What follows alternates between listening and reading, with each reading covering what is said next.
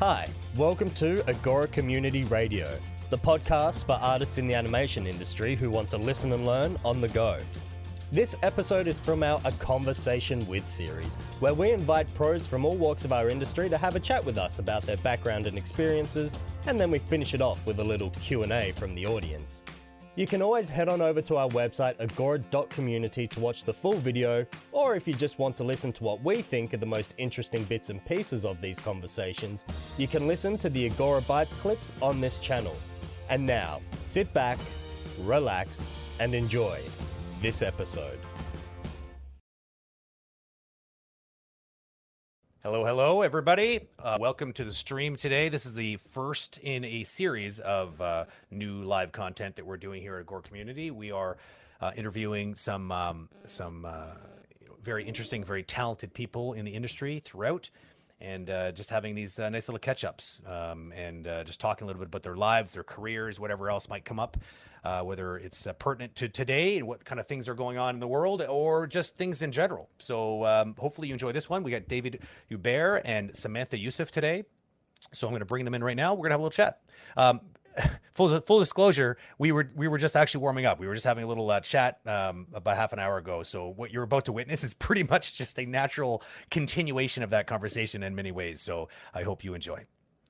Okay, there's David Hubert. Hello, everybody. David, Hello. David, David and Samantha Youssef. Hello, hello, hello, Samantha Youssef. Hi.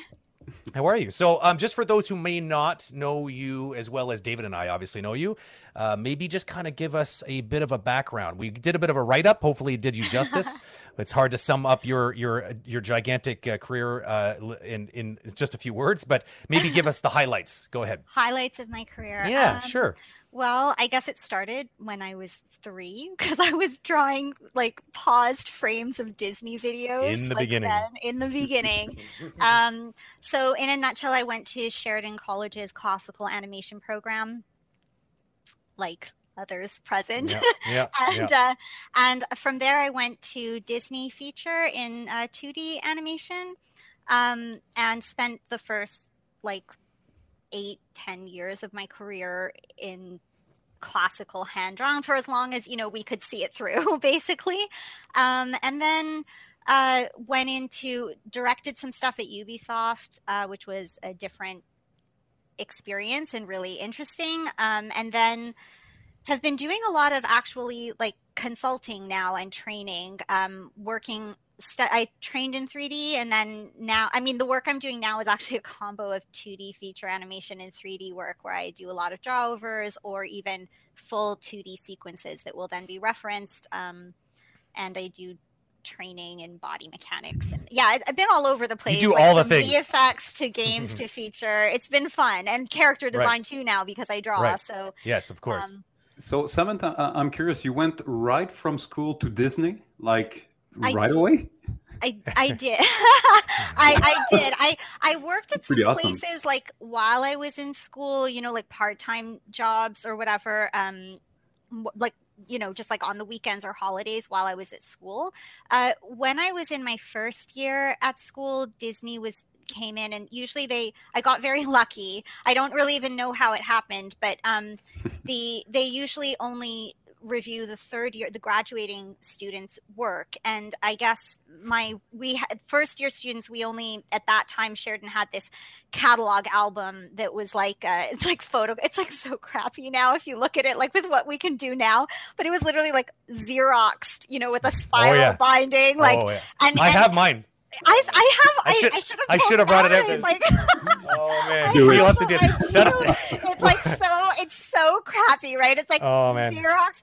And so we as as first year students, we would have a two page spread. That's it.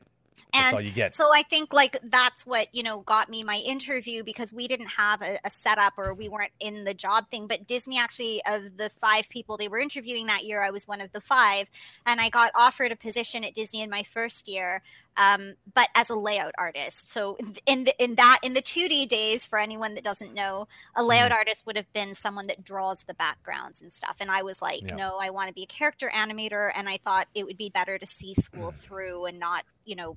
Um, I was, and it was a stressful decision at the time because Disney was my dream, and I thought, what if I blew my only chance? For sure but fortunately not the case and apparently like they had there that I was on a file that they were like going to look for my application when I Hmm. applied and um and then I got in um into Disney and and it was fun. The rest is history. yeah. Did you felt intimidated? Intimidated uh, at all Yes. Oh going my from gosh. school to get to Disney? Because I I, re- So I I remember when I went uh, at DreamWorks, and, and at that point I was like eight. I already had eight years of experience, and it still felt like, oh my god, what am I doing here? They're going to figure out that I'm a fraud, Yeah. and Yeah, like, Imposter syndrome serious is someone is going to find out at some point. How how oh was my it for gosh you? yes every day like every day like well because i got in as an animator like I, I was like a junior level animator but i was going in as a f- as an animator and you know in in i guess i mean it's so different now the way that the the hierarchy is like in that day usually you would get hired as a cleanup in between um, artist and then you would have to do tests at disney and train and then you would maybe get to be a rough in betweener and then you would continue to do tests and train and then you could maybe eventually like get some scenes to animate. So i went in without doing all of that and went in as an animator and i was definitely a lot younger like in the 2d days because you have to learn drawing and Mhm. animation it wasn't normal that you like most people already had families and kids like that that were my colleagues and you know here i am like fresh out of school and so socially obviously you're not like hanging out with everybody um after work and i and i also felt intimidated even on a social level you know to to say to people like i really felt scared that i was going to lose this job. Like every day i felt terrified for the Yeah. longest time. Like i think honestly i think even it was only till after disney that i felt like i offered value to the like that i actually could see that i Mhm. had some value to offer to the productions or you know or whatever. But while i was there honestly every day i felt like um This is I my was last day. get oh oh my gosh, totally. I I really felt like it was like the biggest imposter syndrome like ever, and I don't even Mm. That's know how my scenes got through. Like I was like. I, I I was terrified. I was I really I can go back to that place like already. I'm getting stressed. Mm. Yeah, that's it. thinking about how I She's she- she's she's breaking out in hives right now. We got to okay. That's it. Interview's over. I don't want to. So just just to qualify something, because I mean, I I did go to Sheridan as well, and and Mm-hmm. and we we went around this a similar time. I can't remember where what you year you, you were there. I think it What was are you maybe talking just a, about? I went like last year, Brent. Yeah, exactly. ob- obviously, obviously. I mean, obviously. Um, Careful, Brent. uh, Yeah. yeah. I, I can't incriminate myself without also incriminating you. Okay, so what? I, let's just pretend that you never went to, to Sheridan College. I when I was there back in the day, that you know other people like myself that may or may not be a part of this conversation also went in the you know it was back then. There, it was like the gold rush. Like it was weird. my the 2D industry yeah. at that time we were experiencing one of the biggest rises in the industry. Like we were seeing 2D animation stu- set up, uh, sorry, in, 2D animation industries or studios set up all over the place. We had even one in Toronto, like Disney shut, set up a shop Right. right in downtown Toronto, and they were doing direct to video back then. Not to date myself too bad, but, but direct to VHS back then, video on like sequels of a lot of their content. Like that was one of the things they were specializing in, and they were there from I don't remember how long they were there, but it felt like they were there and then disappeared the next day because right Yeah. at that same time when it was just skyrocketing, they were they were looking everywhere. So people that were coming out of these schools that were that were standout and like you know talent like uber talented, they were getting snatched up fast. Well, yeah, because which I'm- Disney came to our school, right? yeah, Which that's I it. think They were actively really looking. Yeah, they were anymore. scouting. They were looking for you. They needed someone who knew how to draw, knew like Mm-hmm. knew knew how to get the job done, and they weren't worried about you knowing all of the things. They just needed to know that you had a good attitude and you knew how to work hard and you were you were talented. That's all. Those are the, they those three things. Check all those boxes. Hire hire that person immediately. It was crazy. I feel like I got in like that was my only disappointment. By the time I graduated, I think that Toronto studio was closed, and there it was like the decline. You know, Yeah, it it was, was. like we had this peak. It dropped like, right off. Tarzan came out, and then it was like Yeah. all of those films that mm, like which I love. Like I still really love Treasure Planet, and there Yeah, but all those films were like in the like they. It was just this era that 2D just Yep. started fading out, and it was That's right. And I think you know their storytelling was taking a different direction that the audience Totally. wasn't really responding to Yeah. and Yep. and it was really like i felt like i had just missed the boat and i was coming out of Hmm. school feeling really Uh, that's right. worried Totally. Because they weren't they like and it, it happened in such a short time they Yep. literally stopped they were not hiring as much overnight. like it was Yep. yeah like literally like even for me when i when i went to disney i don't know any of my classmates that got into feature that year like feature that's it. Period you know like um any studio and so yeah it was really like a big shift and and and then you know i mean for anyone that's seen my imdb or whatever like a, a lot of the films that i started working on as a full animator like i had in like done some little things here and there but it was all sequels at that point too like it Mhm. started off being like this like they stopped making all this original content for a while Yeah. and it wasn't until the like even even when we got into like the higher end content again it was like the winnie the pooh movie or the tigger movie or like um it wasn't no, and nothing those are great movies it's just that it wasn't like tarzan or lion Yeah. king it Yep. wasn't like that Yep. kind of Totally. a thing and Yep. um yeah it but it really took like it's almost like not as bad but like what happened in the 80s you know where it's Yeah. like like Totally. it just um like if they if little mermaid hadn't come out this the studio was going to close and Totally. and that i feel like it took that dip and then it was the transition into 3d that That's it. sort of yeah. That, that's it. reinvented That's- disney again That's what I was going to Yeah. say. Like to provide a little bit of context, that's what was happening. Like the new, the, the Mhm. new kid on the block with its with their shiny new bicycle that no one's ever Yeah. seen before. They that that was 3D. 3D had showed up. Yeah. It, it had big promises of making things look shinier and fancier and be more beautiful with all this like and and and also mo- mo- possibly much more importantly to get the same caliber of look with all because to do things in 2D Mhm. with like layers of shading and highlights to make things So feel a bit more 3D extremely expensive because you have like armies of people that have to do these things on layers by hand on top of everything. So 3D was a promise that like was was meant to change and revolutionize everything, and it happened. It took the industry completely by storm. and I think, and I'm going to say this very tactfully because I don't want this to come out uh, in an, like a way that I think one medium is better than the other. But I think Mm. that there is, because I think once you're working in the industry, the level of training and experience you have, it's the same across the board. Mm. But I think in terms of entry level accessibility, Yeah. in 2D, you had to under everything that Yep. people are learning in 3D arcs, uh, timing, body mechanics, Mhm. like everything that you have to know as an animator you had to know that in 2d but you don't have a rig you have to draw that and not right. only do you have to draw it and i think there's I, again i won't speak for everyone my experience is that some people misinterpret and think that in 2d you can cheat a lot of things or get away Mm. with things but we literally had to draw it Yep. like as if it was the rig we had to Oh, yeah. understand how to control uh, controlling your drawings and just drawing are Yep. two different things and so 100%. the level of mastery like like i mean again i'm eternally grateful for how i got into the industry but it there is a reason that it takes most people 7 Mm. years before they became an animator at disney in in hand drawn feature and you had to master both now Yep. People definitely specialize in their areas and that's why I, I don't i didn't mean that to sound like like oh a 2d animator is a better animator No, no, than no. a 3d animator or something it's just that that mm-hmm. you don't have to learn to draw and animate in 3d like if you Yep. you know so it's Totally.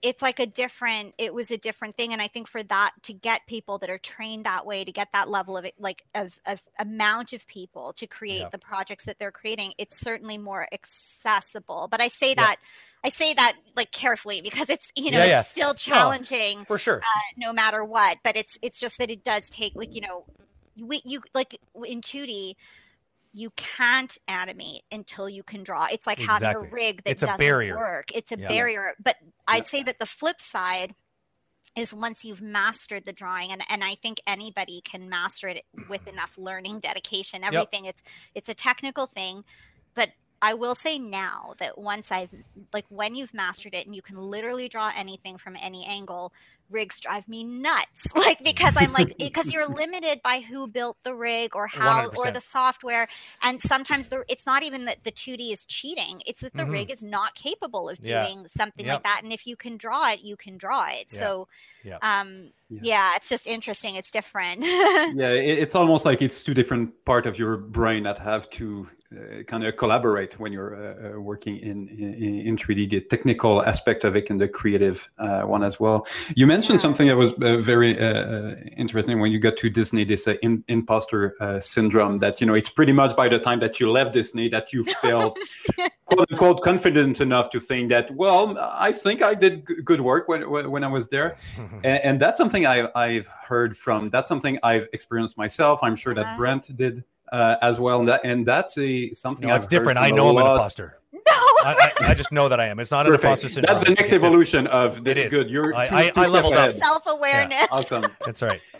But that's something that I've heard from a lot of animators, uh, and maybe it's just you know because I was mostly surrounded by animators, but I always had the impression that animators felt more vulnerable or having this imposter syndrome than other uh, uh, artistic uh, expertise or at least professional. Uh, uh, do, do, you agree? And do you any idea why that, that that might be? that's actually a really interesting thing because I've I've definitely like I guess in a way animation is like my second industry in a sense because I I came from a ballet background um, whereas obviously I didn't see that through past like college level but mm-hmm. it's been interesting to observe different creative industries I I yeah I think there is a bigger level of insecurity I I think it's because I don't know. It's an interest. I'm like I'm like trying to think now. Like it's. I mean, I first of all, I just want to say I feel really relieved selfishly to hear you say that about yourself and your work too because like i'm glad like i mean i you know you've done such incredible work and i yeah i just i'm i'm glad that you felt like that also um, i think it's you know it's a funny thing because we we okay i, I guess because you know we were talking about this before I, I will say it in the sense that my experience in ballet dancers like you know unlike the media that likes to dramatize things for the sake of like selling a show or a concept, uh, I found that ballet dancers are so not jealous of each other, so not competitive, so not, uh, I mean, competitive in a way of like achievement in like achieving your best, but not about mm-hmm. stepping on other people or putting other people yeah. down or that, you know, they like less somebody, comparing the. Yeah. Like other. if somebody else gets a great role in a production that you wanted to get, you're just like that's amazing so happy for you that's brilliant like everyone genuinely is it and i think like it's an interesting thing because you are working as individual artists but you're so aware of the team work involved like that you are there because of a team and and that it's about all of you working together and there's some kind of camaraderie and i guess because it's so like you know you know and i can't even speak for it as having like followed through that career like but my friends that are in les Grands Ballets and stuff like the way that they are with each other and the the you know they work so hard and they really are like a family um and i think in animation even though we are like teamwork there is this kind of feeling of being on your own mm. sometimes mm. i think you know yeah. like people mm. feel like they're not doing well enough and they're kind of left to like or they feel like they're left to figure it i mean i, I can say that from i'll speak for myself i felt like any issues i had i really was left on my own to try to figure it out that i that i would get kicked out if i revealed that vulnerability or that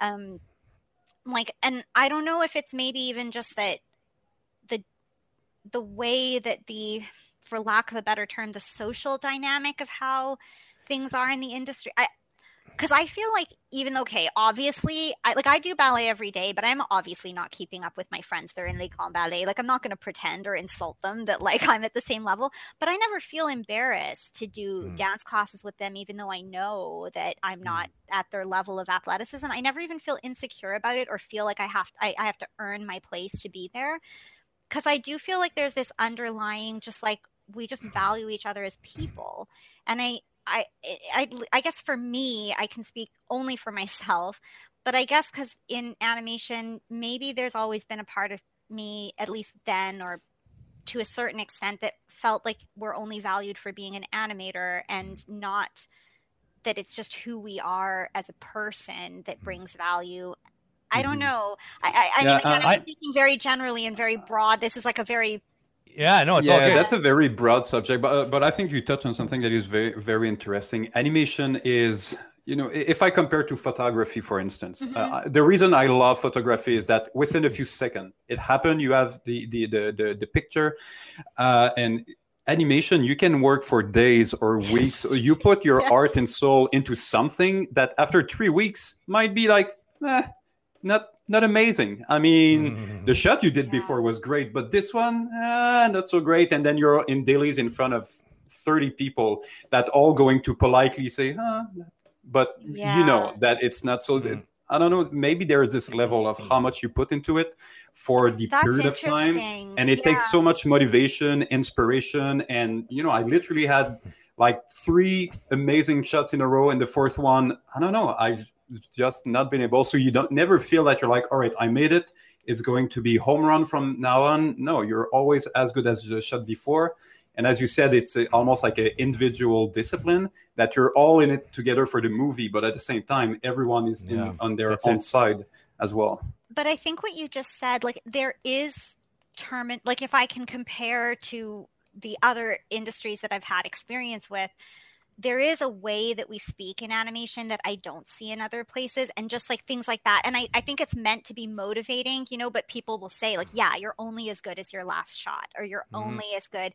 Totally. and Yeah. and and that's true across the board like it's not like we only hear that in animation like people might Mhm. say that like you're only as good as your last performance or your last like you know whatever um but i do feel that that is a sentiment in the way that we are and again it's like that sense of self-value associated with your work and and i think as any Exactly. artist in any creative field it's it's difficult for an artist to separate Yep. themselves as a person from the work and and I think that that's something we all have to work on but certain industries almost prod that and Yeah. other places I find guide you in how to separate it to acknowledge like that you continue to improve as an artist but you're not held accountable all the time for every I, I, I- sorry, I'm saying this on the fly it's- too. Like I haven't, no, it's like, all you good. know, really, I- like it's just like mm. processing it. But I have a But theory. that's the purpose of a conversation, right? To kind of push those ideas and try to figure out as Wait we a go, minute, hold on a those are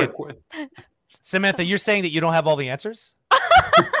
we booked the wrong guest, David. That's it. This show is over again. No I have- I value. told you. I, I have I have a, I have another theory that I'm going to throw past both of you. I'm curious how you feel about it. I, my, one of my theories has been for a while because I, I feel the same way and I see the same things, and I've often made parallels um, between animators and and actors and actresses. Like, and, and the reason being is that because we take a certain level of ownership over what we do, like we're taking it's we're really putting ourselves out there. All all artists, Right. photographers, digital artists, it, modelers, every all these people put a lot of themselves into it. But there's something more personal in many ways when you are performing with a character, right? It's like you're you are kind of embodying them, and and I see a lot of the same kind of anxieties with my my my acting friends. They they you know they mm-hmm. they there's a there's a level of of of competition, and there's all this like everything's on the line, and like this performance I'm doing right now means everything, and it's like does it though? But this but it's how you feel at the time, Yeah. and I've seen this weird kind of parallel between the two, where they where I feel like the same kind of pressures and the same kind of social anxieties come um, with the with, with being an act an actor or an actress. Like I feel like there's there's similarities there, and I think it has a lot to do with the that that that we're live performers. Even though animators we have more more time to sort of like as david was was sort of mentioning we have time to dwell on it for like like weeks sometimes on a shot. And it's like that's a lot of that's a lot. You're putting a lot of like you know of yourself Yeah. into it pouring it for two for two weeks. And then you go into a daily session. If you might as well just be sitting there naked and everyone Yeah. just sort of like okay so what do you got no that's interesting that's what you got huh Eh, yeah, I That's kinda what it feels like every single time. The Yeah, process is again not conducive to yeah. yeah and again compared to photography you're like well the lighting was not perfect the you know the pause was well if you have a month to animate a shot what is your excuse this is exactly what guess- you're able to to do so it kind of a direct reflection i mean Yeah. on what you assume being your own Yeah. quality as an artist It's it's really yeah it's interesting. Like i definitely think that and i think it's changing and everything too um you know just the whole conversation about mental health or like well-being or, or soft skills right it is becoming more of a popular thing uh you know in the last few years or decades. And i think i think those things will also help. I think i think um it is it's just it's kind of an interesting thing because I, I think in general or at least in my early i can say this to my earlier experience in the industry um, i think that people just didn't even foster an environment that could help you Mm. separate yourself from feel because Mm. it's true it's like the nature of the work that we do yes like you're you're really sitting there over this scene for weeks and then you know you reveal it and it's it's like the first you know it's it's like you get shot down like there isn't this kind of or even like if you're an actor on stage you you rehearse you say a line and then the director could be like no no no adjust it like this and you say it again and there's kind of a back and forth process um but i do think like that even though the nature of how we work in animation can contribute to that i mm. feel that the com- the o- community at large we're not really talking about how to maybe because i feel like if everyone has a better sense of self-value you mm. can look at your work more objectively and not think that it's you. And it's always going to be personal because we're artists. Like it's Yeah, it's no it's, it's it. such a big deal of what you do. It's it's very you self-define yourself a lot by the craft that you choose and and by what you do but i think that i think that that good leadership can foster a sense Yeah. of like you have value as an artist and that it's not like and i mean at least that's how i try to look at myself maybe it's the wrong way but i try to look at like like my artistic evolution not about mm-hmm. the pieces that i execute but that every piece is about making me a better artist Yep. and it- they're just pieces of work it's just a Totally. scene and i do believe in that scene and i do believe in that character and i'm not going to lie that sometimes i get like a little bit like you know upset when people don't like the work that maybe that i do but i i've learned now that to just it's part of a process and working in the industry also is not about this might be controversial but i feel like it's not just about you as an artist and and i i it's a team thing and, and when i'm Mm-hmm. doing a scene sometimes i might think that i have a better performance idea because i've been working with this character for x many months Oh, and yeah. this is how i feel the character should perform Yeah. but it is not how the director feels the character should perform and i might not agree with what the director says to do but it's they're not paying me to be the director of that Mhm. character they're paying me to perform through the Yep. director's vision and Yeah. and i feel like it's important that we learn to create that awareness that in the industry we are hired for our to use our artistic skills on something not for it to be our art and, and Yeah. it, it, they can complement each other and it can be that it can be both but i just feel like that separation is important and that you are a person and you have value and you have all these things more than just Yeah. that one scene you know So Um, that, that, that's interesting, especially as you you you framed the time that you were uh, uh, at Disney, at, uh, feeling very vulnerable because of you know it's Disney and the level of quality of the artists that were there and, and all that. So how did you uh, handle notes, reviews, criticism? Because that's something that is- i- i- if you're already in a vulnerable spot, some of them can be crushing uh, uh, at times. Because as you said, Yeah. you think that you're like I, I think that that's really great and then you are you know completely um, not on the side of what the director wanted or for any reason Right. so how did you dealt with uh, with it Um, yeah, that's an interesting one. I think at the beginning, sometimes I felt like redoing a scene. I'm sure like everyone understands this.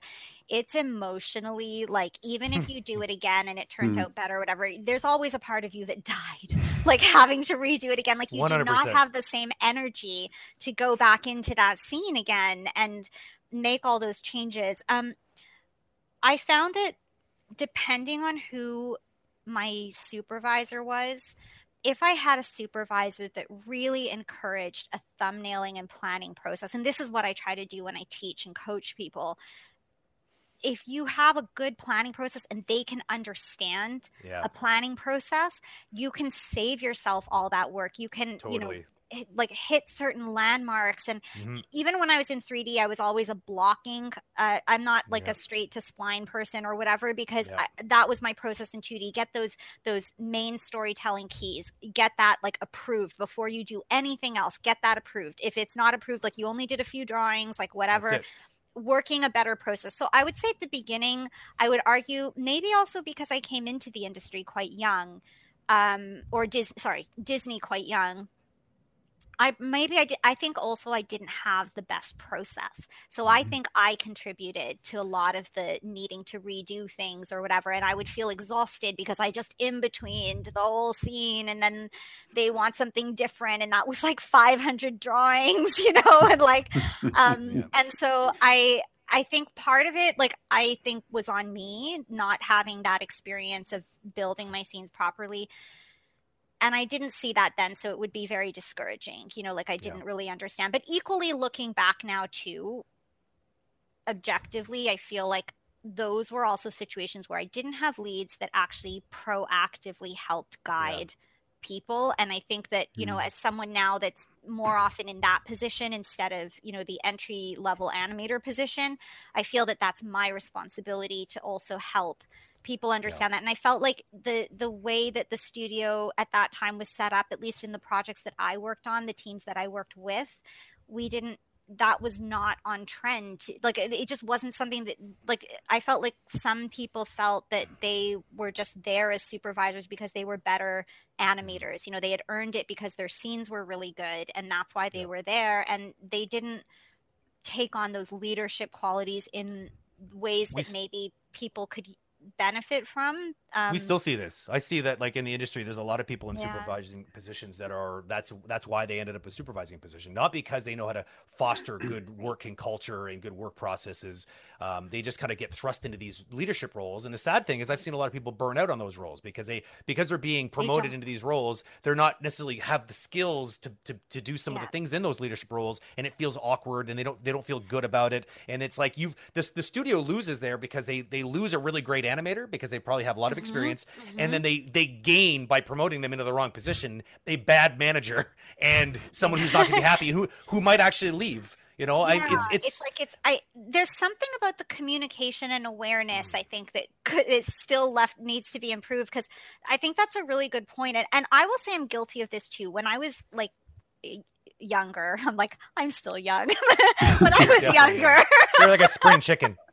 Um, uh, like when I first started out in the industry, I think I also I, I will totally acknowledge that there was an I don't know what you want to call it an arrogance or I, I don't want to label it as that, but sort of this attitude that like that guy's not a very good animator. Why is he a supervisor? I can draw better than him. Like I wouldn't say that out loud, but there was a part of me that was like, why are they a supervisor? They and because Mhm. because the values and awareness that at least I knew were all like again tying back into why do we feel insecure like all of these Yep, things there is a sense of value only on technique yep and when you're younger technique feels like a big deal because you're still learning it but at a certain Totally. point it's actually like not that big a deal because it's not the value that you bring because you already know the technique um Mhm. and yes maybe some people are a little bit better at certain techniques than other people but but being in a leadership position getting the best out of your team and therefore the best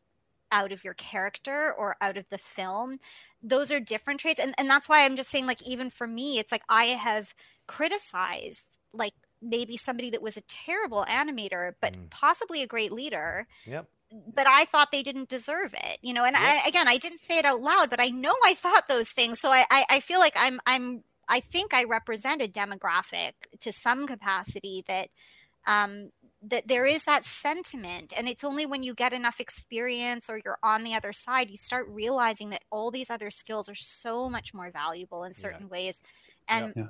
And a good leader will trust the quality of their team and, and what they can do and help bring that out. And so I, I yeah and i just feel like that awareness is not always there across the board. It's almost like some people know that that's a better thing and some people don't. And then you get these situations like what you just described where maybe they got it on talent or if they got it because they're not as talented but they actually are good leaders but other people under them don't recognize that and won't Yep. respect them exactly it's like It's a, a really weird yeah yeah and i feel like we, we're not aware of that until we actually get Yeah. thrown into it. we need to reprogram the culture of the industry so people get it but Yeah. it's like the, but what the problem is is that the, the the younger people that are coming into that industry they don't have necessarily the years of experience to have got to that level of awareness yet so it's always going to be a bit of a challenge even if you try Yeah. to teach people that hey, look, your supervisor may not be the best animator, but they're there to help you. They are a force multiplier. They are going to assist you to be better animators and to be able to like succeed in this job. Yeah. This is way more important than anything else. The problem is, of course, like you said, technique is everything. And they're so they're mm-hmm. coming out of school thinking that is so so they get disappointed if they get a lead that doesn't feel like they can animate better than them because what am I going to learn from that person? That's- it's like oh.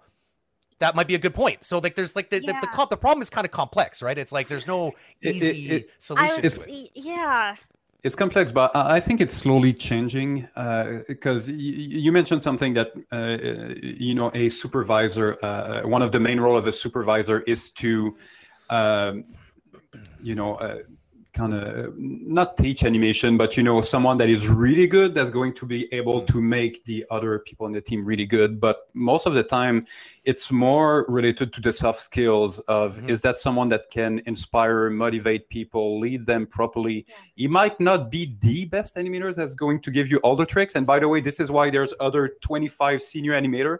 Yeah. That's the guy who's the best at facial, and that's the guy who's the best at you know filming reference, and that's it's the combination of everyone around you. If you're if you can put your ego in check and be you know uh, accept that you can learn from uh, everyone around.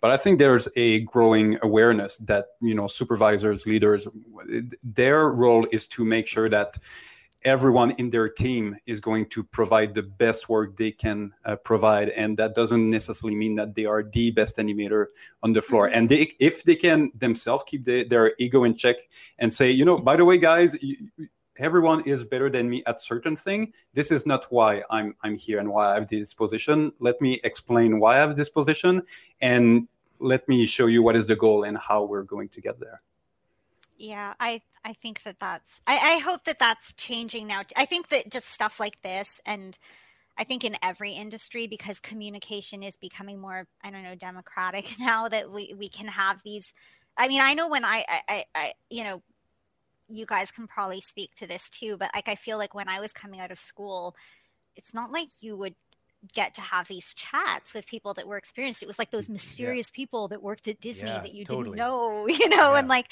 it Yeah. was I mean, we didn't even have a lot of events. Like I remember in Canada there was the animation festival, the Ottawa Animation Festival. Mm-hmm. CTN wasn't around yet. And even if CTN is around, like who can always afford as a student or Hmm. to fly to LA and and Yep. go to a conference and stuff. So it's it's wonderful that, you know, there's um yeah and these i think this of is opportunity platforms like this you know Your audio disappeared, Ed Oh. David. i lost i don't hear you david oh Yeah. you don't Yeah, yeah, oh, you're, there you're back Oh, now. no. now we do Okay. No, I'm back, ma- all right. magically you're back. Yeah. Um, yeah, I mentioned this is why for me those conversations are super interesting because they are fairly ra- uh, rapid to organize, and then you can have those conversations that it, it's used to, or actually for those that are uh, listening to those conversations, you needed to go to those events uh, that, Yeah. that that that might have been you know plane tickets and hotel and go to PTD event and go to the theater and, and all Mhm. that. So uh, I think it's going to be a way to democratize uh, all of this information for the uh, uh, industry. That that's for sure. Um, there is something that uh, uh, I'm very curious about, and I, I actually do not know if, about you. If uh, uh, even if we know each other for quite some time now, the transition to, to 3D animation. Why? wh- Why? Why? Just why? Oh, so so at the time like i think it was after frog princess and i did some work i forget now which one came first and there was like some storyboarding work that i got to do like on enchanted and stuff. Um there really wasn't a lot of 2d on the horizon and i personally like i know it's it's a different thing for everyone. They're beautiful films but i'm personally not into working as an animator on a lot of you know the european 2d productions that are more of like like even like um, like say a miyazaki film like nobody is going to argue that these are some of the greatest films animated films of all time but as an animator as a character performer and an animator there is a certain quality of animation that you know was done at disney and dreamworks that was the kind of animation that I loved. And the only way to continue doing that kind of animation was that that's what was being done in 3D. And at the Mm. time, I was actually really ripped in half because I had worked so hard on my drawing as well as as well as my animation. and I, I I loved 2D because it was everything that I loved. Like I loved drawing and I loved animation. I loved bringing characters to life. And I never saw myself as an illustrator. You know, I, I really wanted to be a performer and an animator. Um, so at the time, I just didn't know which way to go. And I, I, I was like, well, I have to learn 3D. But, and at the same time, I started getting more invested in learning character design because, again, as a 2D animator, I didn't learn character design. I knew what what you needed as a character designer like because i had animated so many characters rotated them like expressions like i i had certain tools but you know really like design design tools i did not have. I just knew how to draw someone else's designs really well. So i just didn't even know which way to go and i i wanted to try both. But i think at the end of the day i always saw myself as an animator. So that's where 3d uh, came in. And mm-hmm. um and, did you so, yeah. so, uh, sorry did you ever felt uh, as competent in 3d as you were in, in 2d no no i mean no? i feel like like directing people or or or overseeing 3d animation i feel equally competent because it's just animation like i understand how animation works i understand like I mean, in 2D, I'd call it the picture plane. In 3D, like yep. animating to camera, I'd understand like because animation is silhouette. So yep. I feel that that's something I can bring to the team when I'm working with 3D animators is like an awareness of seeing in a different way that actually makes your animation move. Um, I would say that I, I consider myself equal in both, but I am slower in 3D. I guess that's a better way to say it. I it takes me longer to maneuver the rig and also make sure you know like in 2d you don't have to worry that like if i want to get a shape with the torso i mm-hmm. don't have to worry that like in 3d maybe shape 1 was controls a hmm. and f and then key number 2 to get the shape with the torso it would have been controls b and and then you get this weird interpolation i just felt that i was spending when i work in 3d i feel like i spend 20% of my time animating and mm-hmm. 80% of my time doing software stuff. And in 2D, I felt like the whole feeling is animating at the stage, that, but I will disclose that that was not my feeling probably for the first like five to seven years of working in 2D um, sometimes the drawings got in the way sometimes i yeah. couldn't get that performance so i'm i'm saying that now i feel with 2d it's just about sitting there and animating and and nothing holds me back not no rig no nothing um and I never felt like I feel like 3D I'm much slower. I, but I feel that the concepts are the same, the principles are the same. Mm-hmm. Um, I, I don't know if I'm digressing now from the topic. No. Now I'm getting like talking. No, that, that's, like, that that's perfect. Because okay. where I wanted to uh, get to is the very unique uh, service and, and, position that you have now of uh, providing consultation to. So it's almost taking all of the expertise that you've developed with uh, traditional animation and apply it, uh, uh, apply all of those techniques to 3D animation. So is that first of all? is that the right assumption uh, yes. and, and, then how how again how did that happen because there's not a lot of animation consultant in the industry no, I, I, mean, I feel like I even had to like, um, like I totally, I don't know if anyone's You're probably watched, created. yeah, like I feel like it's like, like what is it like? Um, wasn't it like in Sherlock Holmes or whatever? And he's like, I made my job or whatever. Like he invented his job. I'm like, I, I remember seeing that and being like, I feel like that too, Sherlock. Um, like, yeah, like there was. I, I feel like for the longest time I didn't even know what to call myself. It was just taking jobs. It was like, oh, a studio wanted me to help with this, okay, and I, I didn't know how to label it. Nobody else was doing it before references that I had were people that were doing workshops or lectures. And, and that is a part of what I started doing. I did start by doing workshops and initially it started because um, some studios were asking me to do life drawing workshops as they pertain to animation and that's where i built you know my whole uh,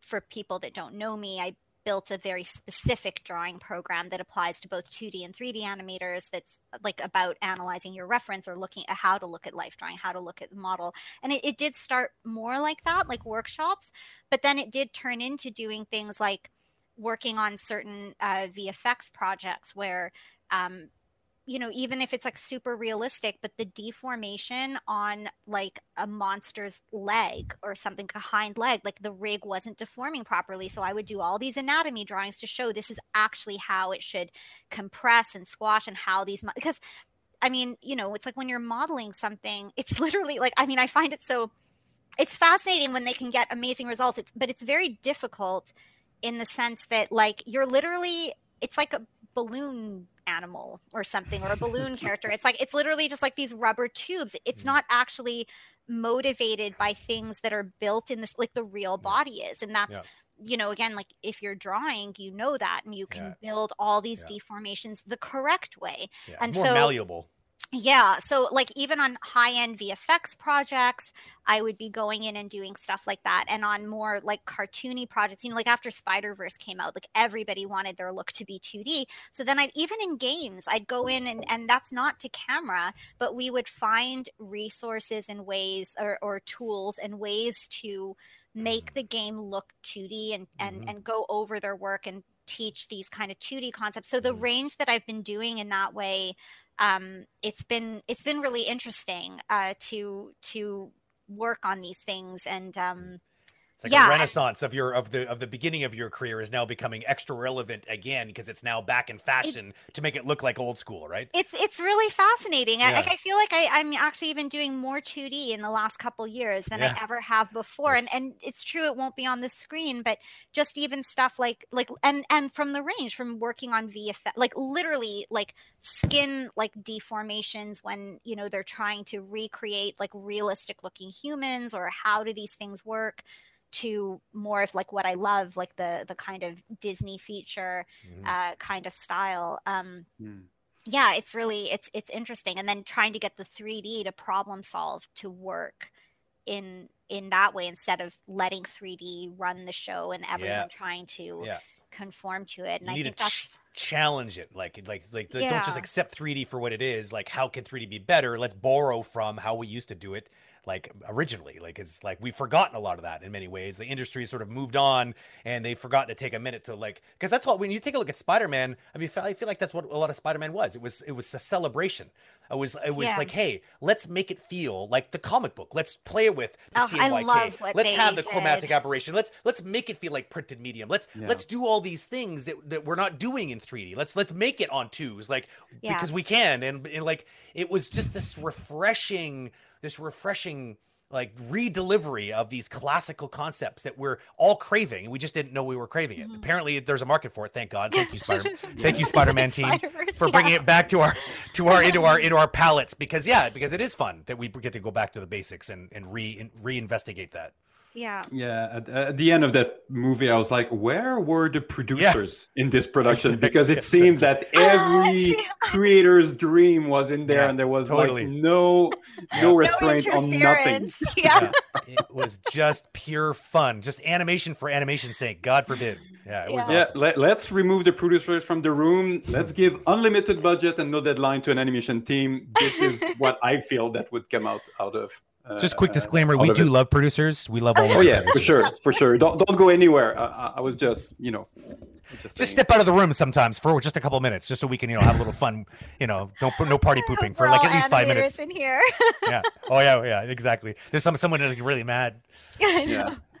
No, I mean, in, in all seriousness, yes, uh, producers were there, but it, it, shows that they were they were understanding animation and they 100%. were buying in into the vision, and they probably totally. made said no many times, but it felt like they knew their uh, yeah. their audience and they That's allowed it. proper investment in the right places. And yep. I mean, it was just amazing oh, to, was, uh, to, I, to, I, to witness. I even remember like I got my screener because I saw I, I, got my screener in the mail and uh, I remember just thinking, like, honestly, like my impression of it too. I feel terrible saying this. I was like, oh no, they're just milking the Spider Man franchise. like, it's just mm. going to be another one of these films. That's usually Blew what it is. my mind. Like, I was just like, that was such a refreshing. Yep. And, and ultimately, too, it's the story. Like, it's great that mm. it had this like I, I, mean it's it's you know i know like we all love to talk about I, I, will say this like at least i always get the conversation maybe this will come up you know, what do you think the state of 2D is in the industry? It's mm-hmm. like a big conversation right now. Mm-hmm. And um and yeah like i love different mediums and and things like these the the craft of what we do is is obviously it's time consuming it's what we devote our time to but at the end of the day it's like you're just telling a story and i love that you know spider verse was a great story and they used the best medium to reflect it and um but it's it was it was just so yeah the whole film was just great i don't know i'm going on a tangent but i was like i was so impressed when i watched Yeah. that film i was not expecting it and um, yeah, everything art direction ev- performances Yeah. story yeah. Well, I think it was the right idea with the right execution. I I know many animators that were working on it, and the weekly quota was as low as one second a week. And you know, the, really? the lowest They that I personally invested. experienced was like three and a half second a week, and I felt that oh my god, that's that's plenty of time. One second a week, you're like, okay, they just Wow. went all in. They went all in that it was That's going to, and it, it paid off because holy shit. Yeah. So for the producers who might be watching this stream, that's an important note. Please don't expect us to make it look like that, but like with a shoestring budget because it will kill us. We will die. yeah Were these? Uh, Samantha, another thing that I'm curious, uh, uh, uh, ballet. Um, Well, not really where it's coming from because I'm assuming you started very young and that's something that you continued and it was a passion. How did it influence uh, your craft oh uh, gosh, as a professional? so much like i i feel like subconsciously at the beginning because you don't realize like you know when you've been exposed to any kind of art form i guess like you it's going to influence how you you see things and do things um so i think you know on a i guess like a, a obvious level or or easy level like i feel like my sense of posing um certainly like getting really nice lines like lines of action like ballet they just call it a line. So like like it would equate to the line of action or whatever but getting nice lines um i think that was a big part of it. Performance wise too because um i guess you know again not something that i recognized so much back then i i mean again everyone's got a different performance style and of course it's going to depend on the nature of your film and and what the director wants but I find that balance between live action and theatrical performance staging Mhm. awareness because when you're doing narrative ballets it really is it, it's it's very much like animation like you know ballet dancers they train this technique like like you know there's no higher dance technique than than ballet training like they have a complete mastery of their bodies but when you do a narrative ballet at least it's not about the ballet part so much as it's about portraying the character the suffering they're going through or the the the story the experience the personality that and that's the goal like what uh, when you if you ever watch a behind the scenes or something or interviews with dancers that is what they will talk about is bringing this character to life what were they going through what were they and so a lot of the the rehearsal time or uh, some of the the like what you're focusing on is just even little details like something i remember that you know people can even look this up. The, the royal opera house did a breakdown of like a sleeping beauty rehearsal and it was just even the decision of do you point the arm this much or do you bring it back a little bit so it puts more focus on the finger and not the full extension of the arm? Like where are you trying to draw the audience's eye? So i feel like just that logic just in terms of posing um and clarity and silhouette like that that's the aspects of the theatrical i guess that i think about. So it's not just about taking my video reference and making it as like true to my video reference as possible but making decisions to state like silhouette something a little bit better or um those kind of things affect like that a lot um when i was at school obviously that translated into my gesture drawing like really making nice poses like it was just something that i did naturally um Mhm. because I had had like 15 years of That's it. looking at it, but I didn't know at the time. You know, I didn't realize like people were just like, "Oh, you do great poses," but I had that advantage that I didn't realize was coming through. Um, so I I'd feel say like- that's like, yeah, I, I feel like, and I don't, I don't know if you feel this is true, but I feel like I've always made a connection between physical because the fact that you danced for so long you become more aware of your body right? Like there, Yes. it's, it's it's it's it's impossible not to. To be able to dance means you are at one and somehow in full control in full awareness of of what your body is doing um and it's an extension of your mind. And so so that awareness i feel like i've i've felt the same desire as an animator if i wanted to if i were to suddenly have to animate a show about like, some kid skateboarding i would feel weird not breaking out some my, my old skateboard blowing off the decades of dust on it and then going out there Hurt and probably yourself. breaking a limb. Yeah exactly. And hurt 'Cause I, I would need that right to passage would be necessary for me to to pay proper That's tribute very to method of you. it is very method. But i mean there is a truth to it right? There's a mm-hmm. truth Oh, to be- to- like feel it inside and understand the balance and understand what it feels to surf or to do these things it's it's kind of like you it connects with part of you in a way that you would otherwise wouldn't you'd, you'd be so reliant on the reference in in like you know in that i feel like it would uh i would be, i would be, it would be disadvantageous for me to not I- experience it in some way you know I think so. I mean, I can't. I my brain like maybe I'm just not smart enough. My brain I doubt can't that. fathom. Thank you for saying that. like afterwards, I'm gonna log off. She's like, she's not very smart. um, what an idiot it's okay no if way you say that. no way um, but I don't think I have the cerebral capacity to even understand how to approach my scenes or my even my drawings otherwise like i need like i i know i'm feeling that like when i'm I am gonna act things out like this is me flipping, flipping and drawing, flipping and drawing. Um, like even when I'm animating, um, I need to feel how my keys will move, and I and I'll be moving also. Like it's all it's, and that's what I've. I, I will say this as someone like when I'm overseeing someone's work, uh, or looking at scenes when people like copy their reference.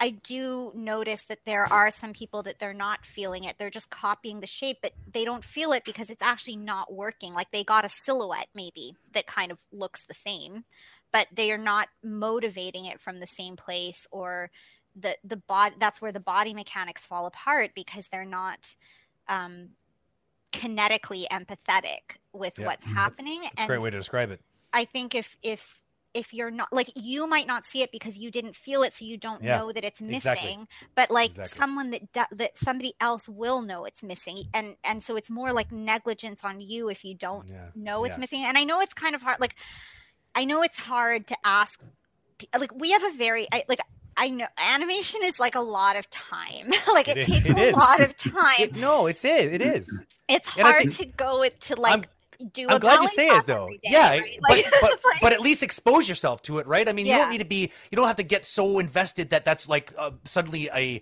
like a either a really really focused hobby or even like a second career, but at least like reach out and touch it. I say this with animators all the time when they're starting out. It's like it's like you in animation like if you're not interested, animators are are detail oriented nerds, right? We love to understand it. We like to touch it and and break it Mhm. apart and then recombine it and and like you know that's part of the fun and if you Yeah. don't like that then you're not an animator no offense like you're you might hmm. just be learning how to move something around on the screen it the, the anim a true animator wants to understand the movement they But need I- to become one with it you know I've even hmm. felt like that when, like, the times that I've animated some special effects, like in 2D. like, Yeah, when I'm for just sure. animating water or something. I'm like, yeah, I like Yeah. feel be the water, sam be the water But I, I Would it- think you do have to. Like, I feel like that.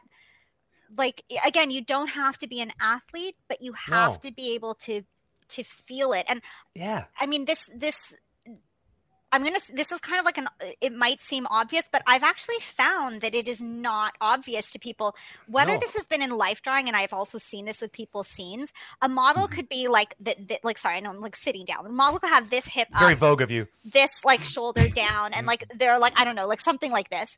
And I will literally see people draw something that's kind of like that, you know, and and also pose What's their wrong with that? like that. You know, like that's what they're seeing in the reference. And I'm like, don't you see that the weight shift is a bit more over here? And it's just that lack of empathy. Uh, Did you guys have this when you were in school? Like, Brent, I'm assuming you had a the same like program as me at Sheridan. Like we had yeah yeah we had Ver- um Werner. I, I I go to the Oh, Church of Werner. Werner. Yeah, I just. Werner? Oh By my the way, I just spoke to him. I just I didn't know you guys were like besties. You guys, best. yeah, exactly. He's yeah, awesome. yeah, we're like totally besties. No, no, Werner. Like I learned so much from Werner, but we also had he's a- pantomime classes. Did God you? in my y- yeah, we we had some. It wasn't a regular class, but we had these little sessions where they brought some sort of uh, some mimes in to sort of uh, yeah, yeah. We did a bit of that too, which yeah. I just thought like they weren't. Yeah, they weren't great, but um, but at least, but Werner It would an always get thinking Oh, about yeah. stuff. Like he'd be like, take the pose of the model, and like, Exactly. I often I, just because I just reconnected with him recently, and we had this conversation. I, like, I, I kind of reminisced about those the good old days of Sheridan, and and and he was one. Like we had a lot of great instructors, so I don't want to disclude anybody out No, no, uh, any- yeah. anywhere else. But like you know, Wayne Gilbert, if you're out there, I still love you. Um, the the thing is, is that you know with um with with Werner, one of the things he always taught, which I thought was really great, and this very very it connects. Believe it or not, we're, we wait for it. This does connect with what we were talking about. Werner Werner, like- we, we, he taught life drawing at Sheridan. Okay, so you know the Jerry Jerry Zeldin was also um, a really great. Oh, um, yeah. Unfortunately, he passed away uh, years ago. He was also an amazing god of a teacher. He also taught life drawing. But Werner, I, that's who I had. And one of the things he always talked about, he was very very serious about anatomy. He had a anatomically correct Mm. skeleton in the room, and he made us draw like hours of of the bones of the bo- Yeah. of the body. Understand detailed drawings. Because his philosophy was you need a, to draw something to understand something to transform it from 3d space onto 2d space um, you need to not just draw what you see you draw what's there and it's like and that is a deep thing when you think about it. When you break it down it seems obvious but on the surface but it's about understanding anatomy so that when you're looking at a pose you're not just seeing a person posing. You can see literally almost like you have x-ray vision and you understand that shapes of the hip are, are a certain way because well because hips are shaped like that. The pelvic mm-hmm. bone has a certain shape and you can break it down. And this applies to animation as well. It's like again it's not it's not animating what you see in a reference. It's animating what's there the essence the soul of what's there. That's a there. Great way to say it, and that's totally. I mean, Werner. I feel like honestly, again, we had some great teachers too. we did Werner, Blessed. though, his lessons and i know like next it's level literally has stayed with like my whole career. If I look back, like some of the best lessons to this day were Werner. Like we were so lucky. I think even at the time I thought I was really lucky, but I don't even think I realized like how. I mean, that is a great. He is a great teacher. blessed blessed yeah, yeah. yeah yeah i'm i'm actually hopeful that we can maybe get him on one of these uh, oh my chats gosh, actually yeah you should. And Yeah. he like you know, I went in to do sorry, segue side note because Seneca's got an animation program where he's teaching now at Seneca, and I came in to do a workshop for the class. He literally got a real horse skeleton oh yeah, in the doesn't surprise drawing me even studio for them. Like he's got the like we just had dedication. the human one. yeah But yeah I mean, he brought in. I'm sure he did this for you. Yeah. He brought in Kadesh, like the Yep. tiger we'd yep. have a tiger come in twice Yeah. a year to Yep. draw. Like Yep. it was this Yep. is Hmm. this is the kind of teacher Werner was. He so de- yeah, dedicated bu- on all levels. This amazing. this is turning into a, into a chat solely Sorry, I about know Werner. geek, well, no, geek so Werner chat. But- and, and, But to and me, now we got a we have a guest appearance right now, and Werner is on the show. Just kidding, that'd be amazing. I, I would I would I would literally die if that could happen right now, but alas, I'm sorry, I didn't didn't make it happen. But to me, that that's the super interesting part with uh, animation. Uh, I felt I never understood uh, some animators that didn't have this curiosity of okay, we're going to you- you you brought the example of uh, skateboarding. You're going to animate a feature that the main character is a skateboarder. Spend hours to look at documentaries about skateboarding and looking at reference. At maybe try Yeah. it yourself. Martial arts do the same thing do your research if you whatever you whatever character you have to animate this is one if you have the luxury of you know having enough time whether it's in production or, or not just absorb and because at some point you know it- it's going to influence the choice that you're going to Mhm. to to make when you animate you don't even know why exactly you had this idea but it's a mix of all those hours Yep. of content that you watch and you really Yep. absorbed uh, all of it so anyway for me it was Yes. always one of the super interesting part about our work is that we have to dive into a reality of someone that is not us at all for x period of time and then we move on to something else but that's that's part of the experience so of being in- exciting. It's like I mean, I feel like it is a lot like you know live action filmmaking as well like when actors have to like do like it always is better when they get a little bit involved in the like the life of what their character is or um but you do like to what you were saying, I do feel like you have to have that curious mind, and that, that is Yeah. what stumps me too. Or as an educator, it's exhausting also if you work with someone that doesn't, that just Mhm. wants the end result. Yeah, but they just want to start drawing. Curious. Just start yeah. animating. There's And I'm no- like, you have to have the personality that's excited about the process, and yeah. otherwise, it's it's not the best option for you. Like, it, and it doesn't mean that you're not going to be a creative person, but maybe there's a better creative outlet for you because Yeah. it Well, does it's- it- involve that. It- It's part Right. of doing your homework, and it's a fun part of it uh, uh, as well. So there's so yeah, preparation is everything. That being said, I think it also touches base a little bit on what we were talking about before, this idea of culture and how like it's tr- you know it's always going to be tricky this industry, right? Because we are artists and we do put ourselves into it, and we like to invest, we like to tinker, we like to experiment, and it's an expression of ourselves when we actually put ourselves into our work. But yet there's always this interesting, in- you know, co- collision between that reality that we live in and the, the the economic reality that that sort of provides the bread on our table, right? So mm-hmm. these two worlds sometimes, so you may not find yourself at a studio or on a production that that that maybe respect is not the right word, but values that process, and maybe they don't work, uh, they don't they don't provide enough time in the schedule to properly invest in some of this sort of this some of this experience that animators might need to understand the subject matter, and that can feel frustrating. So I mean, I do recognize that maybe we're talking very blue sky on uh, how animation should should feel. It's not always going to be the reality, but I think that's you know hopefully you can find a studio where that is a reality that they do they do understand the creative process does take time. I think that's an important point though, because I would I would argue that you know a good 50% of my career. Like like I've I've always I think when I started I always had been in a studio that valued a certain amount of training. Like you know like we were paid to go and mm. Be hang out like you know I was hanging out on a deer reserve with Andreas Deja just learning how to draw deer and looking at deer skeleton and like and it was like a couple days like out in the country in Australia and I'm like I'm getting paid for this. Like this is amazing. And and so I've had that experience. And then you've also worked on productions where like literally you know at disney you'd have x amount like i mean i had x amount of time to learn a character before you actually start animating the scenes. You just draw them you know for a few mm. months. You develop them you learn to draw them you get used to them you do some tests and then I've worked on features where it's like you just get your scene and you Yeah. need to draw that character on model. So I'd be putting the model sheet like under my drawings and flipping back and forth to Mm. make sure they were still on model because I had no time Mm. to learn to draw them off by heart. You know, so Mhm. it's yeah, I feel like it, it, it's nice when you're in that position where the studio Yeah. does devote time to that process. But it's true the the reality is that there isn't always the budget for that, No, and not always. You know, Yeah. there's going to be people, there's productions out there that want that quality that Disney puts out, but they don't want to put the time and money in. at the that's same the time. difficulty though like that's where um it's like and that's where i find that that's where it gets very difficult to balance bringing the best value that you can to a production as an Yeah. artist without being taken advantage of and Yep. sacrificing too much of your well-being for, sure. that like Yeah. that that took me a long time to Mm. Learn that i think um, it's a hard balance Yeah, and I think there's definitely. Uh, I think it's a, a mentality coming from the the uh, leadership of a project or uh, or a studio. There are some very fast and low budget production that we were provided this uh, this time.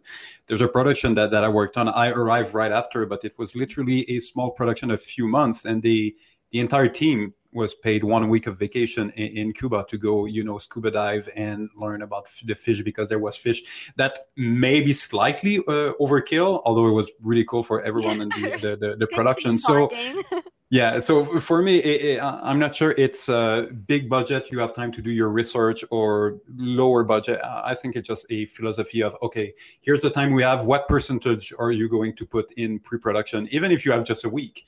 Uh, even if it's just three hours of mandatory, okay, observe those video. Uh, I think there's uh, definitely a um, a place for for that. Um, and, uh, uh, another thing that I really wanted to to touch on uh, is uh, uh, studio technique, uh, both the um, um, online school and the book as well. So maybe more high level. Where where is coming this motivation and inspiration? Because there's you know the craft of being a professional artist, a talented and successful professional artist, which is already a uh, um, not easy to achieve But where is it coming from to this motivation to teach uh, as well? Um, I think well the main thing, you know, uh going back to what we said before about having the right leadership when you're starting out, I felt like I really had to fend for myself to learn animation the way I wanted to. Like I saw people doing um things that I admired. You know, like all the all the commonplace greats that we always talk about, like Glen Keane and James Baxter, like you know the one like Sergio Pablos. Like I would see these people's work in school, and I was like, okay, I've learned my fundamentals, but I'm not getting those results. Like, how are they doing it? How are they applying it? And I felt like I had very little guidance or the guidance that I got was feedback mm. that didn't get me to understand it, but just fixed a problem I was dealing with at that moment. And I guess I'm a pro like I do enjoy I, I don't know. I feel maybe it's a control freak side. I need to understand things. So I I I I would sit there and really try to figure out what was the logic behind this. Like how do these things work? And I guess once I was able to articulate that, I it felt important to me to give that voice to other people because I felt frustrated for a very long time and I really empathized with a lot of people that felt very frustrated. I mean, the mm-hmm. initial push to start Studio Technique was just because people just started asking me to do training. Mm. Like I was working on one project at a gaming studio and I think just overseeing like I was sort of uh, overseeing this short and I guess the way that I was communicating to people, the way I was getting the animators to work, and the way that I was doing certain things, I then started getting asked to do these workshops to elaborate on it or explain things, and um, and I and then you know then I got asked by other studios to do training. So this concept of actually training started becoming clear because for the I, you know, again, going back to the imposter syndrome, I think we all feel that. Like, I didn't feel like I was in a position that I had anything to offer. I still felt like I've got like 50 years of learning. You know, you look at like Milt Kahl was like, you know, still animating and he's like a master. And I was like, I'm not there yet. Like, I, I really felt like, um, I didn't feel like I was in a position to assume that I could offer information to people. Um, so it did happen. The prodding happened because people were asking me to do it, and and I started getting asked to speak at conferences. And I I remember my first conference, like I was in 2010, and I was mortified. Never prepared a lecture before. Like I was like, do you really want to listen to anything that I have to say? Like I don't know. Um, so that that's hmm. what got me starting. I mean, I had taught before because part of the ballet process as you get older is to teach younger people. So the concept of learning how to speak to people or adapt your education or uh, try to adapt to how a learner needs to understand something wasn't mm. completely new to me.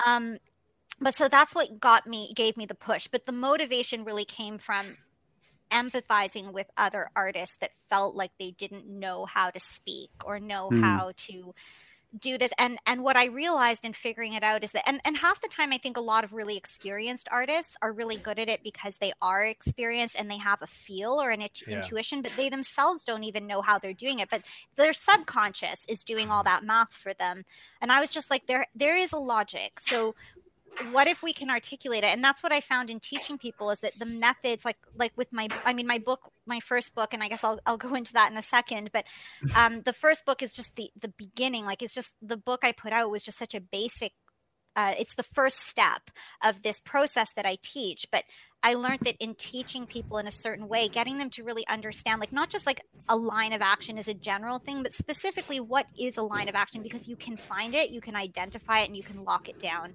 And there are ways to see these things. And I felt that seeing results in people's work that took me years to get and see it in them in a couple months and see them feel like they suddenly had a facility over a language that they wanted to animate something or mm-hmm. draw something and they knew the tools that it took to get there that's what ended up motivating me to keep going. But it really came from my own frustration and feeling i literally had the first like 10 years of my career with this imaginary dream that one day somebody like Glen Keane is going to apprentice me and they are going to show me all the secrets of the universe and I am going to be where I want to be. And, and, and that was always my dream. Like, like Disney was a big dream for me, not just because I loved their work and their stories. And of course, because the art, I mean, you know like you grow up with these films like of course you want to be where they made lion king and stuff um, but it was also the idea the culture of the studio that was so conducive to learning like the the drawing classes and the training and the the, the place of being always at school.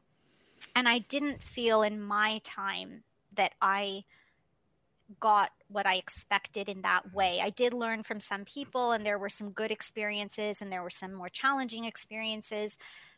But that, but that frustration of wanting to learn and knowing that you have something you want to express and put out mm-hmm. there and not being able to do it and and i guess having had the experience of in another art form knowing that i could do it that way i felt like why can't i in this mm. um that's what really motivated and drove me to do studio technique and and so in that way studio technique is definitely more art focused than say industry uh, focused but when i mm-hmm. work as a consultant or when i work with industry people it is about trying to make the best artistic yeah. decisions with the budgets or the restraints yeah. that you're you know working with and stuff so so i apply that too but um but when i'm working with individual artists it's about giving them the their and, and i find if you give people the best voice like if people have the best control over what they're doing and mm-hmm. understanding mm-hmm. of the medium they can make their own decisions that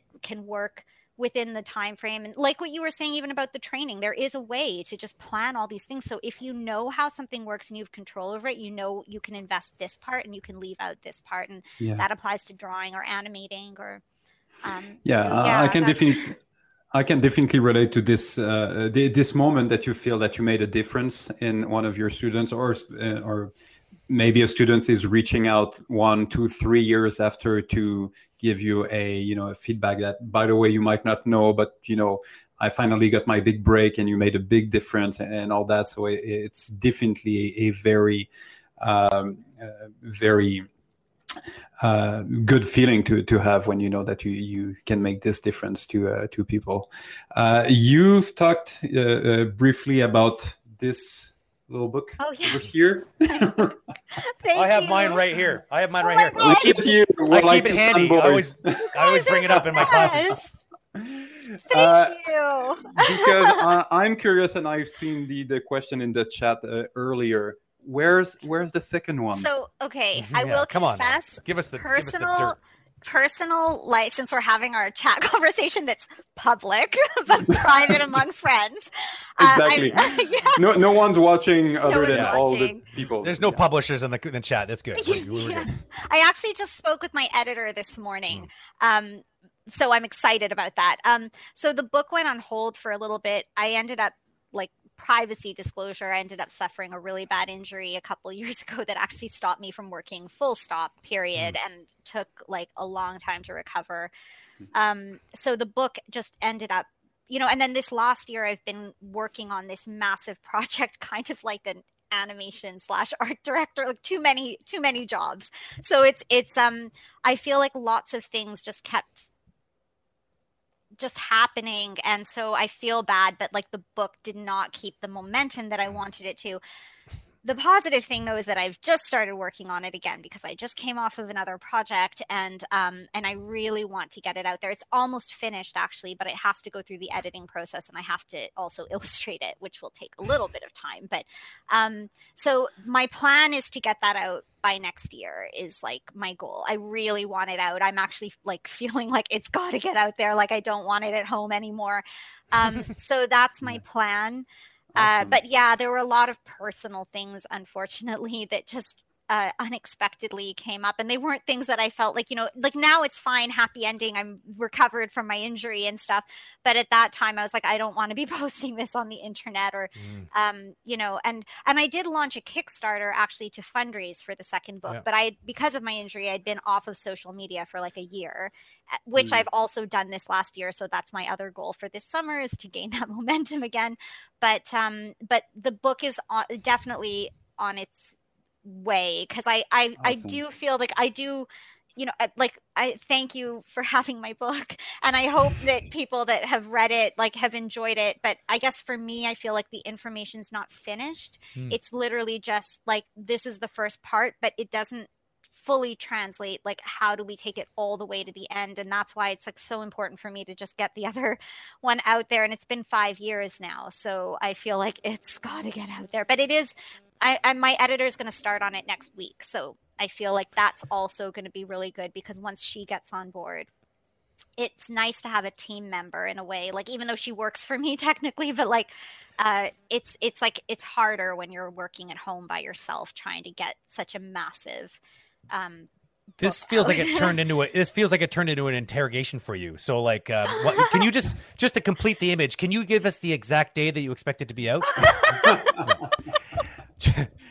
No Like, I- I mean, look, hold you to your just words. for the for the record and i'm sure i speak with you know for pretty much all of, all of your fans that like i think we're all just we just want to get the other book like I mean, it's like my it's two you know, like guys have my we're- book my no there, there's there. definitely more than two fans i can guarantee you that so yeah so it's people are just naturally curious but we're, Oh, we're happy thank to hear you. Yeah. that it's still in the works and it will eventually come to come out on into the into the world when it's damn good and ready It's- but uh we're, we're honestly I'm though a lot of it too is like the same thing that we're talking about just about feeling all this like pressure about it. Mhm. like some like i feel like i need to also step back from the book sometimes because i get really perfectionisty about it and i really and I, I mean i still i still i won't be i am a perfectionist. I won't be able to release it without like like you know crossing all my t's and dotting my i's. But but part of you gets crippled sometimes because you just really want it to be the best. I don't know what you're talking about. I've never felt like that before ever Are you an alien? I do. I do. I even know you? Who are you? I don't. I don't. I, I don't. Rec- I don't recognize you right. Sorry, I just. I, I felt like I needed to say it because I'm sure everyone in like in chat are all like, uh, yeah, we What's all like, yeah, that feels.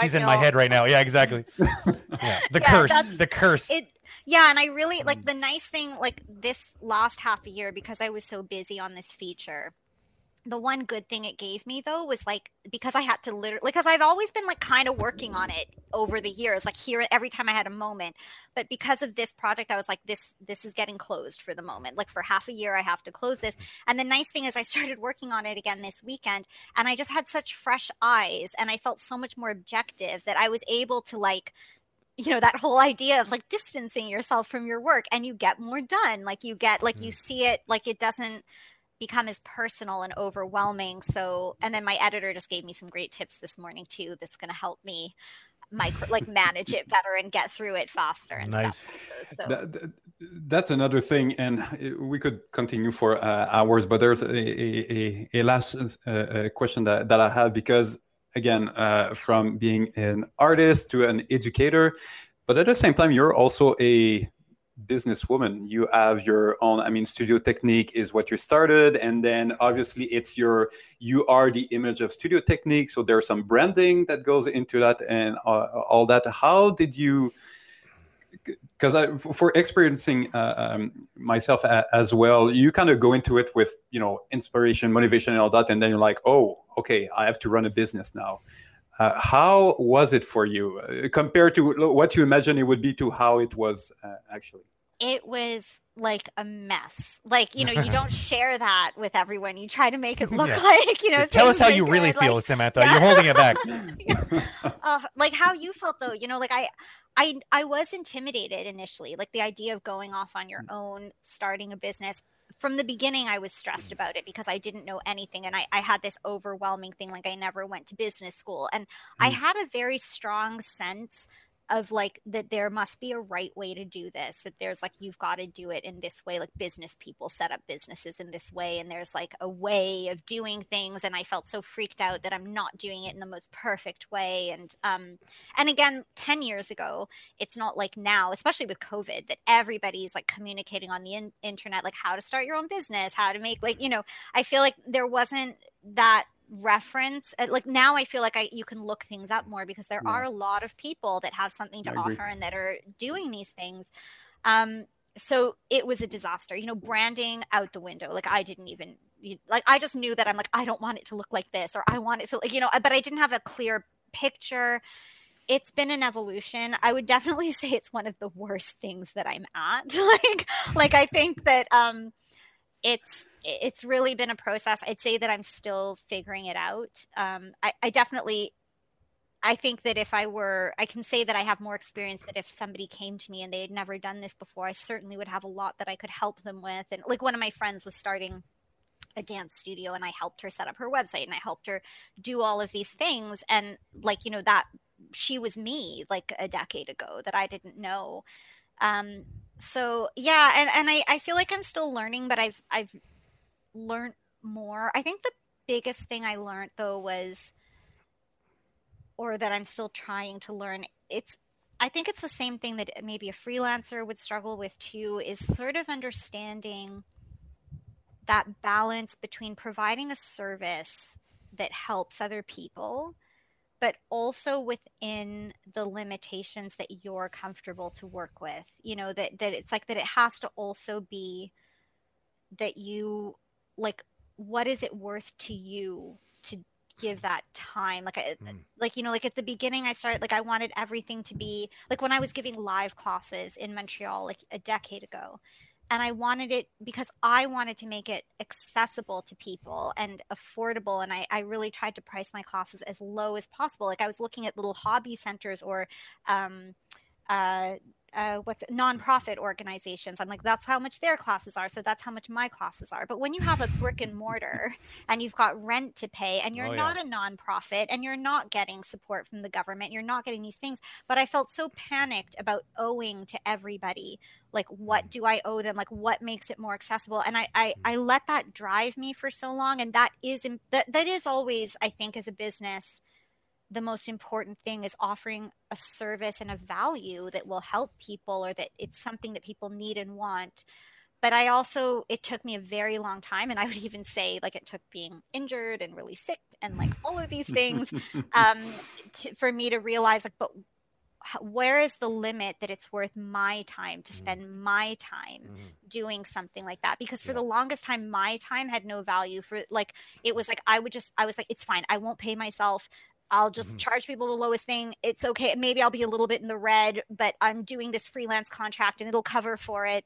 And you know, I really like, and it's it's great that I, I think a lot of people starting a business probably go through that, especially when it's something you care about uh, like if you're not coming from a business you know that you went to mm. business mm. school and you're just about making a business to make a business uh, but that was the big for me that was the biggest struggle was understanding what my value is and that that like I don't know if I'm making sense or not, but just that that sense yeah, of like it's not I can't work for less than this because yeah. less than that means I'm compromising too much. I'm compromising my health. And ultimately, that compromises the people that you work 100%. with because you can't give them the 100% yeah. energy. You can't, like, you yeah. dread, you're exhausted and you dread, like, you know, doing something or um, it's not healthy. Uh, but it took me a long time to understand that. I, I think. and, and- I think it's a it's a a major reality check as well of what you're good at and what you're not good at and what you like and what you don't like and at some point because at the beginning you just do everything yes uh, and i feel there's there's more and more people that didn't do an mba didn't went to business school and they're just you know fairly good at where they, they are doing. They have an idea they have a drive motivation and they they just are part of the very small percentage of you know population in general that are actually executing on the uh, on the idea. So you start to just do everything and i feel that those that are able to recognize that you know what I'm not the greatest to, uh, at that. So I'm either going to partner up with someone else. I'm going to hire someone uh, with that. Uh, if you start, you have someone that is willing to help in return of for free in return of no matter what, or do you associate with another small business that is? But if you're able to recognize what is your value exactly, as you uh, mentioned, uh, and compensate with other people that that do possess the skill that you don't have, this is where you can force multiply and and, yes. and grow for sure. And and by growing some some people might not want to to grow. A, a, little bit like as i mentioned studio technique is it's another name name for samantha youssef. It's totally you. When we think about studio technique we think uh, uh about you. But you know you didn't created the website yourself. There's many things that you're like you know what I'm going to. This is not. I'm not going to spend weeks to learn that. I'm going to delegate, invest myself, but I recognize that this is not a good investment of my time. No, a hundred percent. I feel like I learned a lot from the conversations that we've had over the years too, because you've mm. always been like building your business and and you know and you were i feel like you were always very like savvy about that too about like delegating and it really is like that's something that did take me longer and it's so key it just you have to find the right people or the right like you know I've had well, some it, bad delegation experience. Exactly, it's tough because it's, it's your it's own hard. thing. It's very difficult, and it, it's yeah. tough to let it go and just say, "Okay, please don't break it." Yeah, I, I but you do, you have to or it controls you like and and then it, it, i think at the end of the day it, depending on this obviously it depends on the scale of what you're working like operating with but if you are dealing with a, a, a significant number of clients or you know uh, it it can it, it's it's going to it's going to decay the whole thing if you don't um but that's yeah. a hard thing i like i get like yeah it's it's hard to i feel like those are all skills and I didn't I, I've also recognized that I don't come like I have a family like my parents are like worker bees you know like like mm. they just work and like but they're not running a business but they work work work work work and they do not delegate like they're you know and i feel like i never had that kind of mm. like immediate role models in my life or that understanding like oh you can delegate like you like it, it took me a long time i think yeah. to learn. And I again, you have to you, you have to recognize that uh, it's okay to delegate. It doesn't mean that you're not good. It just means that you do recognize that there's someone else that might be more qualified to to, to do it. There's better value of where you can put your time instead of spreading it everywhere. Yeah. I think I think part of it too is like it, because if it's something you built, like you built a school and you want to make sure that your your students are being looked after. It's not necessarily that you don't trust somebody else. It's just that it's like you feel responsible, right? You feel responsible mm. for these students. It's hard to separate that probably, right? I, I would imagine. And but but the, the the, the tricky part is is and this is a life lesson in general. But how can you look after your students if you're not looking after Samantha Youssef, right? Like how can that how can that work? You know, like know. what are the it does of most not work. it doesn't. It's like there's one of one of my my mo the, the, wow can't speak the expression that comes to my mind all the time in these kind of scenarios is this idea of if you're a lifeguard you always have to keep in mind you can't save a drowning person if you yourself are drowning right. like you need to absolutely always remember to be safe and take care of yourself because you can't save anybody if you're not so and true. that is kind of key i think in like and that that's that that wisdom sort of in in many ways is true about parenting. Yeah. it's true about owning a business. It's true about like so many levels just even operating as a professional is you you got to look after yourself that's for sure. But it's so i mean honestly this is terrible to say. This is the first interview i've done mm. i don't know if you realize that this or not that i wasn't sick. Like every time I've been on video or done an interview, I would like like I rem like, and it's horrible to watch yourself on YouTube later, but like literally, I was like I'd have the worst flu or I was mm. it, like burnt because I would travel like so. Another thing with the work that I do, it just involves it or before this the pandemic involved me getting on a plane a lot of the time to go to London to work with a VFX studio or get on a plane to go something like I, like and I love that like I, I do want to say that that is actually one of the things I love the most about my work but then I'd come back home and somebody's got like there's an interview scheduled I get super super sick but i'm like i gotta do the interview. Like i was always packing everything in. And like literally it's like you know you're just like on all these advils cold and sinus like my nose is stuffy but i'm like nobody will notice. I did like a documentary like there was like a oh, documentary oh video that they like you know and it's hard because when people schedule it and they're gonna come like you know you're gonna meet and film and all of that stuff of course it's very difficult with a production team or things like that. But honestly, like I've, I've actually never done an interview that I was not sick. And this is the first time I'm talking yes. on video, not being sick. it's amazing. Good. Check, awesome. Checklist. yeah. List. Exactly. Done. Which yeah, is like good. going back to this point of like, mm. take care of yourself and yeah. like, yeah. Yeah. Well, awesome. speaking take, of taking care of yourself, it is. Uh, it's been an hour and a half. I don't know how oh that happened, but it literally has been an hour and a half. There's so many other things I wanted to get into, but like we're just gonna have to have you back on the show, I guess. Well, I would Hint, love hint, it hint. because this is so much fun. We could and definitely do another hour and a half. Oh, yeah. For that, Anytime that's for I sure. get to hang out with you guys is amazing. So if this is the only way, then I'm like totally in. Awesome. Yeah, that's, that's it. Actually, I, I'd like to do a little something by finishing. I have a few questions, just super rapid fire, anywhere between 30 seconds and, and one minute. You're Uh, asking so- the wrong person, but I'll try my best. you, you can do it. Just, you know, the first thing that comes to uh, uh, in your mind. Um, uh, what advice would you have for students getting out of school? Oh shoot, that's a hard one. I, okay, I, I would say to you know, like what we were saying before, keep it more about like professional. Um, look maybe oh research studios. I I mentor a lot of Mhm. students that end up feeling like it's because we're encouraged to. I get that the message is out there, but um don't just make it about like if my artwork is so fabulous in my way any studio would just want to hire me. You still a studio is still looking for yes a unique voice and yes a great portfolio but also that you can work on their films and and maintain their brand. Um so i would just say that that like look at where you're applying and and make sure that your artwork your animation like it suits the studio but still keeping your voice but keeping Yeah. that in mind it's still a job so suits, it um, suits the studio, but it be- also suits you. Like, make sure it's a good fit both ways. Yes, right? yeah, both ways, totally both ways. I just see a lot of students that Yeah. it's more about I they think that if they're the best, then they get in, but there's a little bit of that too. So don't take it person like it's not, you know, it's it's also like you could have an amazing demo reel and it could be flawless and but it might not be what that studio is looking for. So it's not a personal thing.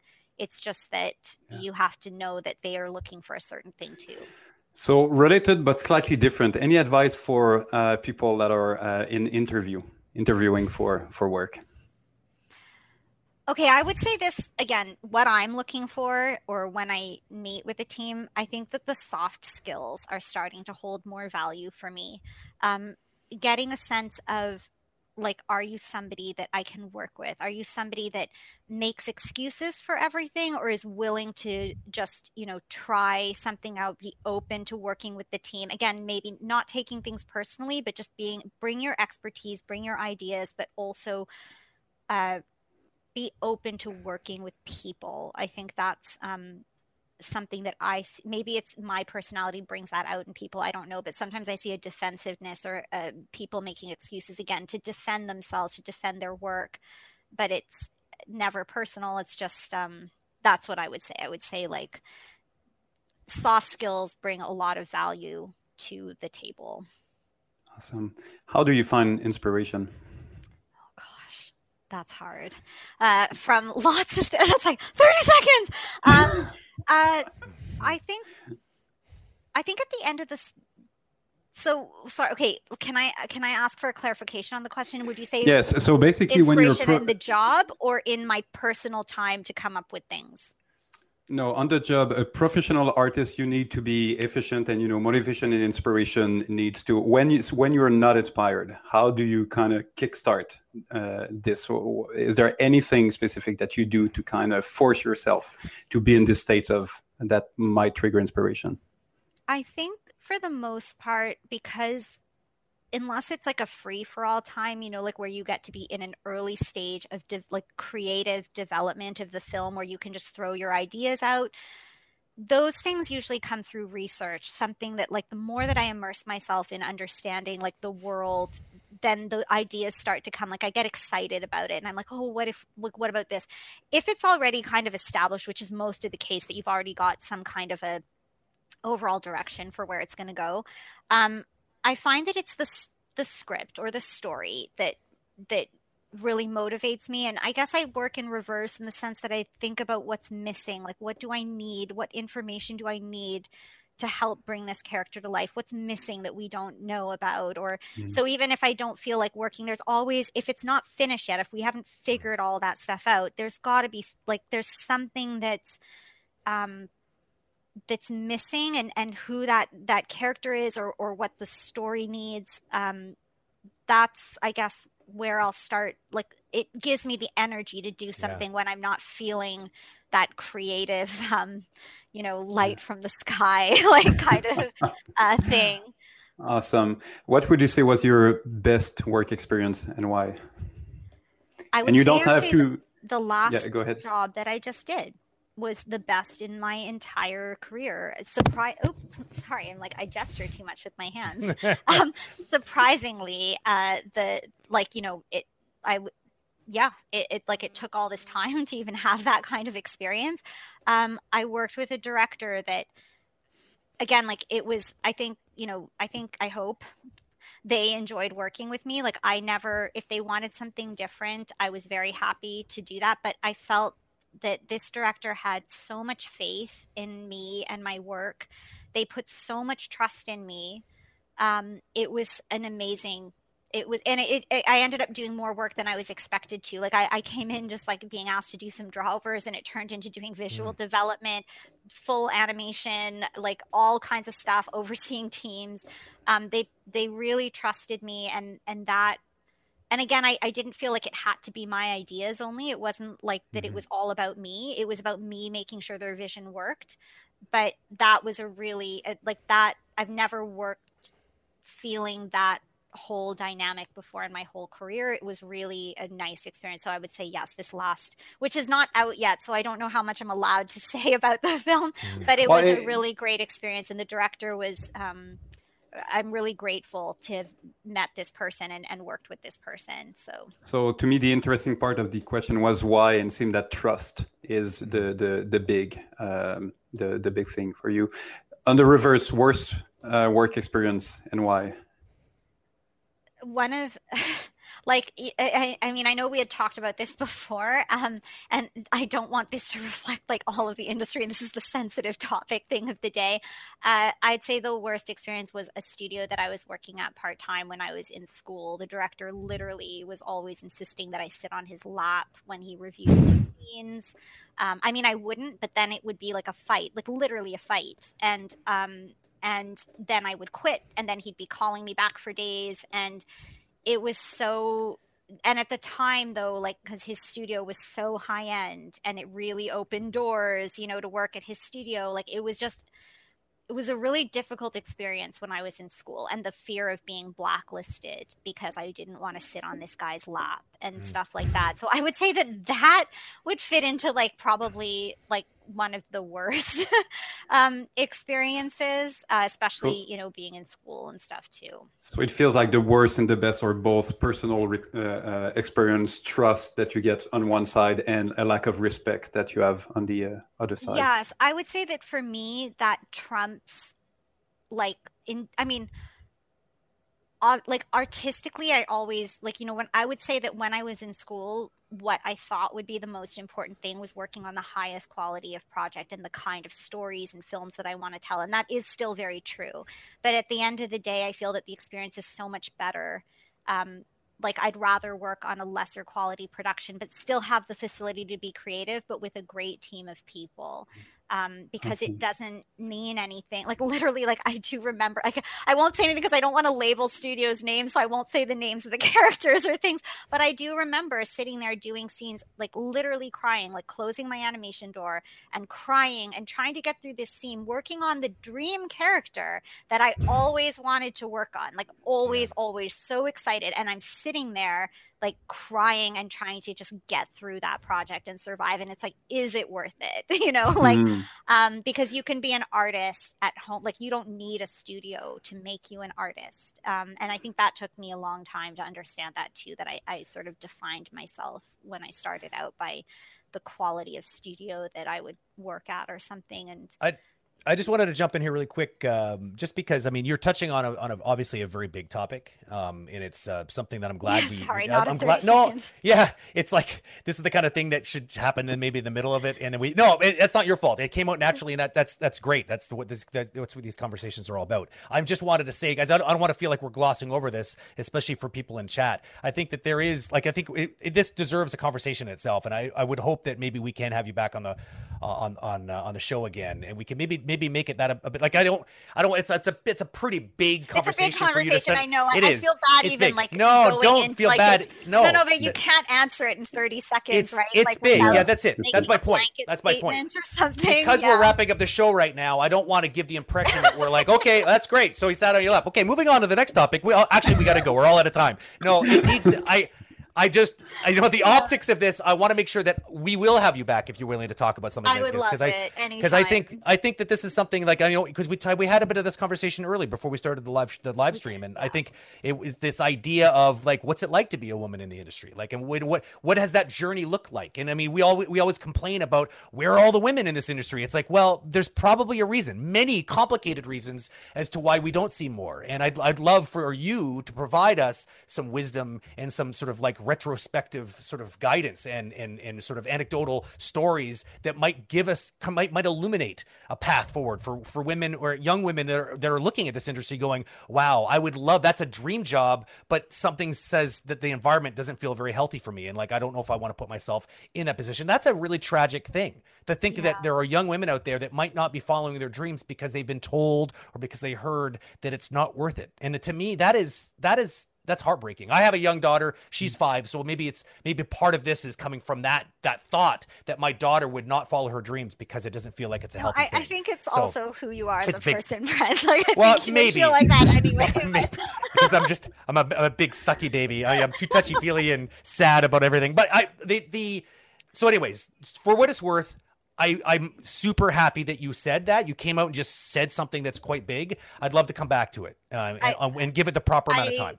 I would always be happy to. And I think Okay. if I can, you know, like we were talking about before, I think the idea of like sharing some of your experience and giving a voice to people that maybe didn't like know they could have a That's voice it. about it. That's or it. We something, can um, talk Yeah. about this now. I, I like to think yeah, that that there's, we can actually talk there- about it. Yeah. we have to talk about it. If we don't talk about it, nothing's going to change, you know. And I think there have been Yeah. some big, big shifts in the industry lately, and we could talk about that. There is, I'd like to think there is some hope. Absolutely. Let's let's focus on that hope, and let's focus on the past and what to avoid moving in the future. Like it's there's like a whole conversation about this, that we can maybe even bring on other women in the industry. They can they, they can share their stories as well, and make it a thing. Let's talk about it because that's what we do here on the show is Well, talk about stuff. I'm happy to talk about that and Okay, anything cool. else because I Let's love do it. talking. Okay, I, have, so- I have a last one that's going to Oh, boy. end on a, a lighter tone. Okay. Uh, yes, that's what we like. We like lighter. And tones. this one, you have two minutes if, if you want to Oh, take oh, more okay, specific okay. I'll try to aim for 30 though, because my Mm. 30 is always two minutes. All right. Uh, wh- what do you hope your uh, legacy will be uh, when you retire and you move on? You do your little garden and you look back on your own career and the impact that you obviously had. Um, what, what do you hope that would be? I I think I what I hope is that my experience and I guess whatever abilities I've acquired, if people like my work or not, or or like the knowledge and expertise that I've acquired, I hope that my legacy is being able to give that voice to other people. Like if I'm Mm. known for being somebody that was able to allow people to be the best artist that they could be and be part of that, um, that's I think that's what um, would be the most meaningful for me to look back at. Like I, I always do love like equally I, I like especially this project I just worked on and and and hopefully future work. like you know, um, uh, I do hope that I'm remembered for the artwork that I do, like on a personal level. But at the end of the day, I think there's so much talent out there and I think that, you know, everybody's got something really significant to contribute. Like nobody's the best or nobody's this. And so I feel like, yeah, if I were to identify one legacy thing that's more meaningful, I would say that. Um, that would be my my thing. Yeah.